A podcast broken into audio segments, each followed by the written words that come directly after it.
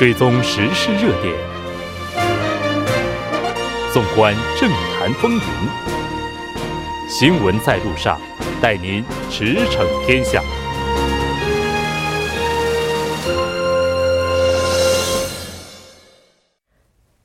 了解最新热点焦点，锁定调频一零点三新闻在路上。接下来的半个小时将为您带来此时此刻主要新闻聚焦分析以及数据有话说。广告过后马上回来。您的参与，我们的动力。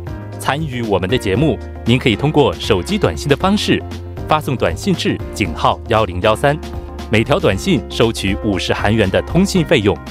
您也可以登录我们的官网 tbs 点首尔点 kr 收听更多回放。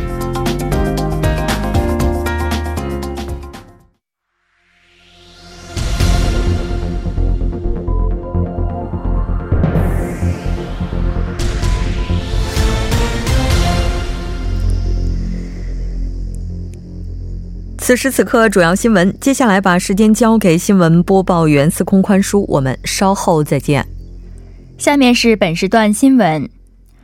韩国经济副总理洪南基今天在政府首尔办公楼召开的第二十四次经济活力对策会议中，公布了人口结构变化应对方案。该方案的主要内容为增加劳动年龄人口、缓和绝对人口减少所带来的冲击、应对老年人口增加、管控福利项目开支增加等四大领域的二十个课题。据政府预测。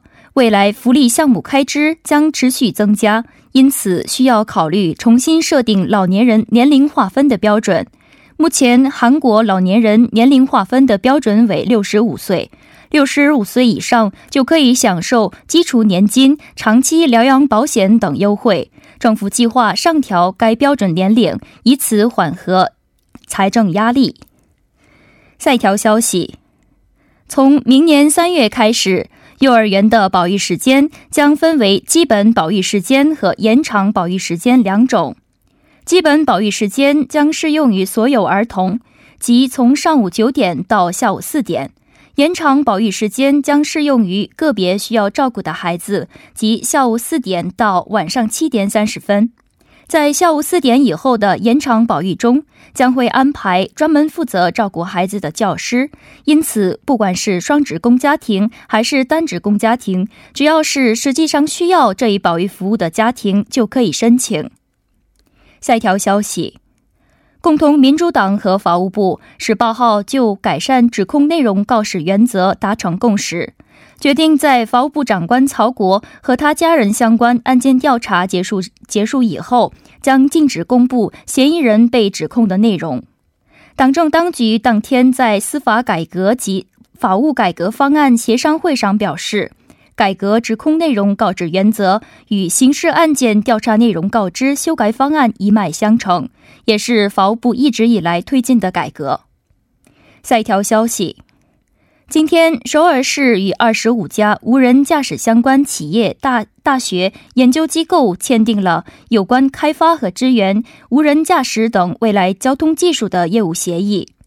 参与协议的公司包括 Neighbor Labs、韩国电信公司 KT、三星电子、现代摩比斯等十八个企业。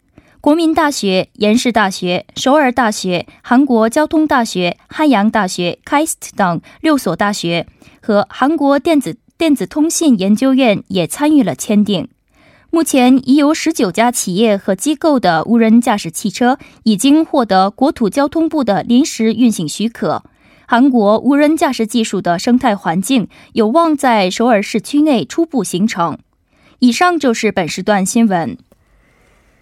接下来马上为您带来我们今天这一时段的聚焦分析。统计厅今天发布的一份数据显示，韩国总家庭数到二零四零年呢将达到最高点。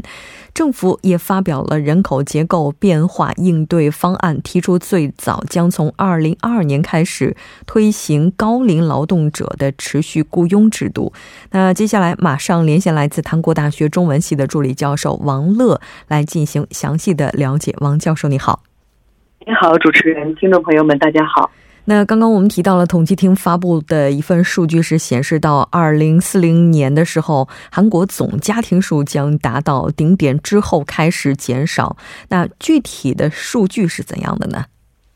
呃，是这样的，韩国统计厅呢十八号发布了这个报告。那么，就像刚才主持人所讲的，那么家庭数呢，韩国的家庭数呢是从呃是到二零四零年达到一个最高点。那么从二零四一年开始减少，那么到二零四七年，一人户家庭占整个家庭的比重呢将呃超过三分之一。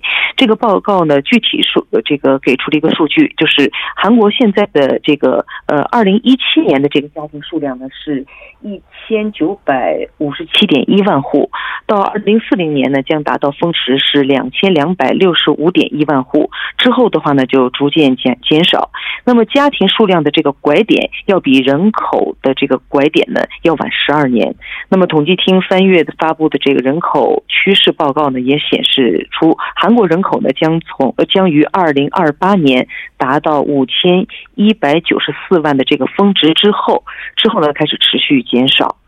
嗯，那刚刚您也提到了，这个人口数的峰值会在二零二八年的时候会达到一个峰值，家庭总数就总家庭数以及人口数的峰值，它是存在一个时间差的。嗯，是的，这个非常的有意思。但是这这种情况、这种现象呢，在这个呃，就是发达。国家和这个比较发达的大城市，呃是比较常见的一个现象。那首先来先给大家解释一下这个呃家庭总和总和呃总数和人口数的这个峰值有十二年的这个时间差是一个这个时间差是一个什么样的？是一个什么意思啊？就是说这个二零二八年国内人口数呢是达到了五千四百一十九万，然后呢从二零二九年开始下降，那么总人口数呢是二零二九年以后下降，但是家庭人口的总数呢下降是从二零四一年开始，所以这个中间呢有十二年的这个呃有十二年的这个呃差异。那么出现这个时间差的具体的原因呢，呃其实就是家庭数量减少迟于人口呃减少的减少。那么当然了，这个主要原原因的话呢，就来自于一人户家庭的增多。那么我们都知道。其实现在的韩国的话呢，主要是以三到四人家庭为主的，那当然也有五人家庭。那呃，之前的话呢，那么更多呃几十年以前的话呢，那么那个时候韩国甚至是有七人八人这种家庭。那么现在的话呢，三到四人的这个家庭呢，还要被拆拆分为一到两人的家庭。那么呃，也就是说，即使人口在减少，但是在呃比较短的一段时期内，家庭的数量反而会看起来。是增多的，那么报告的话呢，它具体的预测就是说，一人户的家庭呢是会从二零一七年开始，以年平均九点一万户的这个呃增幅在迅速增加，而且会连续增加三十年。那么在全部家庭当中的比重呢，也将会从二零一七年的呃百分之二十八点五增加到二零四七年的百分之三十七点三。那么，二零零零年开始呢，但是呢，就是相反的一个数据啊，就是说，呃，家庭里边的结构来看的话，两千年，呃，这个平均家庭里边平均人口数是三点一二名，但是到到了二零四七年的话，会减到二点零三名，也就是说，呃，那个时候平均只有两个人一个家庭里，是这样的。一般我们在说一个家庭，如果是两人家庭的话，基本默认为是只有夫妻双方；如果是四人家庭的话，情况是这样，对，它是包括子女。但如果是二点零三名的话，这可能也就意味着这个家庭结构和现在或者说和以往是出现了质的不同。那未来。这个韩国家庭结构它将出现的变化，是不是也意味着一人家庭以及两人家庭将会取代之前那三人结构、四人结构呢？是的，从主要结构上来看的话，应该说是这种情况。那么，这个家庭户主当然除了那种呃单单亲家庭那种情况，当然也虽然会存在，但是基本上就刚才主持人讲的这种呃这种以夫妻为主的这种家庭结构会成为一个主要的结构。那么呃当然了，还会有一个新的变化，就是到二零四七年呢，那现在的话，统计局有一个推测啊，那么他推测就是女户主和老年户主的人数也会迅速的增加。那呃主要的数据的话呢，他们给出这个数据是女户主的比例呢，他们认为会从二零一七年的百分之三十点四增加到二零四七年的百分之三十九点二。那么六十五岁以上的户主呢，呃，他们的比例将会达到一半。呃呃，就是呃，他们从二零一七年的百分之三十点四达到三十年以后的百分之四十九点六，是这样。嗯，女户主的人数会增加，老年人口的这个户主会增加。其实，这也就意味着老龄化问题以及低出生率问题，或者说单身率哈，它是会进一步增加的。那这个问题是不是从这个数据上就能够感受得到会日益突出呢？没错，没错，因为这个数刚才讲的这些数据，其实应该说是已经是让我们感觉到问题其实是很严峻了。人口的话呢，是任何一个国家经济增长以及财富增长的一个最核心的一个因素。所以说，脱离了这个一个因素来说呢，几乎可以讲经济发展是呃。几乎是毫无经济发展可言吧。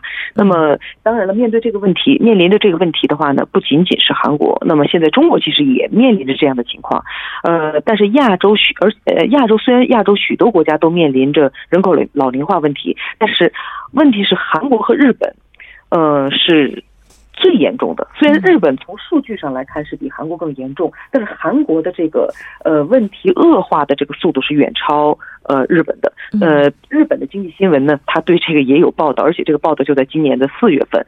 那么他说，韩国二零一八年的总和生育率啊，已经降到了零点九八，首次跌破了一。他说，这是在世界范围内都是属于一个相当低的一个水平。那么，按照这个趋势的话，韩国将会比日本更快的这个老龄化，而且会引发很多的问题。那么，比如说未来的医保啊、养老金的福利项目的资金来源呢？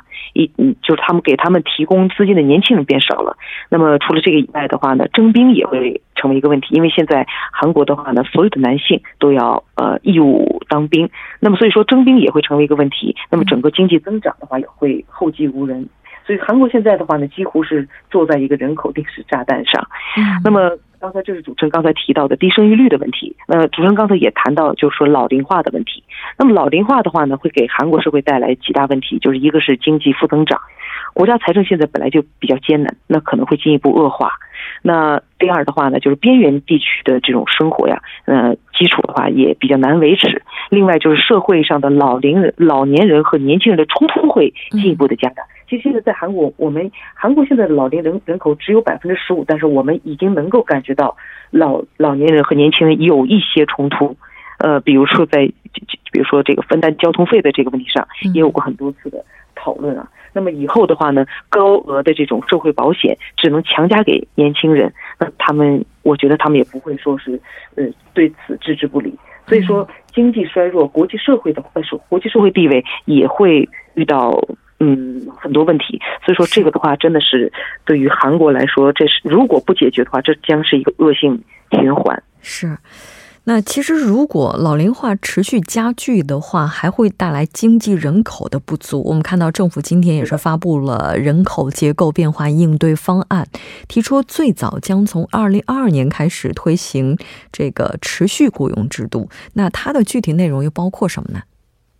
呃，是的，这个具体内容是这样的。呃，政府的话呢，十八号出呃，就是给出了这个呃应对人口结构变化的一个计划。政府将推呃将持续推行持呃继续推行持续就业制度。那么就是说，从二零二二年开始强制雇佣六十岁以上的这个员工。那么公司的话呢，它可以通过呃以下三对三个以下三个方案的选择来来。来这个跟进这个制度啊，那首先就是说，呃，已经退休的人他们可以再就业，这是第一，这是第一个方案。第二个方案呢，就是说这个延长退休年龄。第三个的话呢，就是完全废除退休年龄。这三个办法，那么这个是政府这次提出的这样的一个方案。嗯，那从长嗯呃从长远来看的话呢，这个可能是会有一些有一点小小的副作用，比如说公司的立场的话，他们可能会更呃可能会更少的雇佣正式员工。增加这种非正式的员工，但是，呃，政府的这个计划的好坏，还是怎么讲啊？应该是它有一个推进的一个步骤和过程，呃，包括它跟国民年金也是，呃，它会连，就是怎么讲，它会有，它会很好的连接在一起。所以说，这个计划的话，应该说，呃，应该说会对这个老龄化。和低生育率会有一个很大的一个帮助。没错，我们看到说未来领取国民年金的年龄也会被逐步的推迟。是的，是的。那韩国政府现在也积极的探讨，就未来能够吸引更多的优质外国劳动力来韩就业。那这方面包括什么呢？呃，是的，这个。呃，这个的话呢，其实在日本的话已经很早就已经开始了。那么，呃，韩国的话呢，现在呃，企划财政部呢，他们召开了经济活力对策会议，敲定了人口结构变化应对方案。那么，决定积极的吸引这个外籍的劳动者。那么呢，政府呢，首先他们会新设优秀人才签证，积极的吸引高学历、高收入的外籍人才。呃，通过这个呢，来来改善在韩国的这个外。及人员日益增多，但是多数呢其实是属于非专业人才的这种情况。那么如果说这些呃呃高水准、高学历的这些外籍人才呢，他们如果来到韩国，呃，韩国政府呢可以给他们提供长期的居留，那么还有就业的各种优惠的政策。从中长期来看呢，这个政府还打算为。优秀的外国人才在出境啊、就业呀、医疗呀以及子女的教育方面呢，提供很多的呃支援。那么，呃，为了防止地方人口的这个流失，特别韩国现在主要人口都集中在首都圈嘛，那么所以为了防止这种地方人口的流失呢，也包括对这个呃居住在地方城市的外籍人才提供各种各样的优惠，而且呢，就是说还会扩大对外国工人的职业培训。嗯，是这样。包括熟练技工这方面，我们看到也将会出台一些政策。政府呢，也将在移民政策研究院新设亚洲人员交流研究中心，来进行具体问题的研究。再次感谢王乐教授，我们下期再见。再见。接下来关注一下这一时段的路况、交通以及气象信息。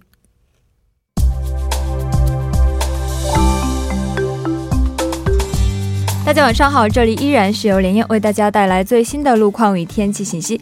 现在是晚间六点四十八分，我们来关注一下目前路面上的情况。奥林匹克大路机场至河南路段城山大桥附近四车道上发生了汽车追尾事故，目前工作人员正在积极的处理事故当中。受此影响，从信州大桥开始的路段车辆行驶缓慢，道路拥堵。江南循环路水西至金川路段关岳隧道内一车道上发生故障的车辆已经得到妥善处理，该路段比较畅通。内部循环路圣水大桥至成山大桥路段国民大学交叉路附近三车道上有辆货车发生了故障，受此影响，从马场交叉路开始的路段车流汇集，道路拥堵。中部高速公路南移至河南路段日竹进出口附近一车道上发生了汽车追尾事故，受事故余波影响，车流增加，道路拥堵。该方向南利川进出口至木家汽车站、河南进出口至河南分岔口路段晚高峰车流相对集中，道路拥堵。好的，了解一下明天的天气情况。明天受到西北方向冷空气的流入，整体气温有所下降。首尔的冷凌晨气温将会维持在十度左右，白天气温维持在二十五度左右，这温差较大，请各位听众朋友们注意健康管理。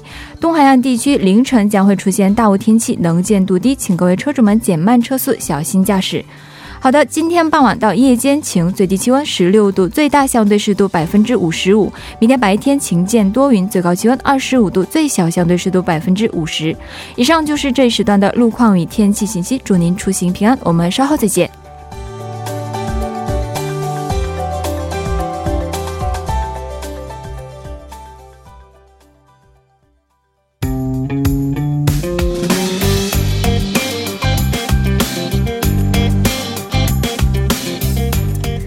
解读舆论趋势数据，有话说。接下来马上请出栏目嘉宾张一娜，一娜你好，木生好，非常高兴和您一起来了解今天的数据。有话说，依然是先来看一下今天您带来的第第一个数据和什么有关？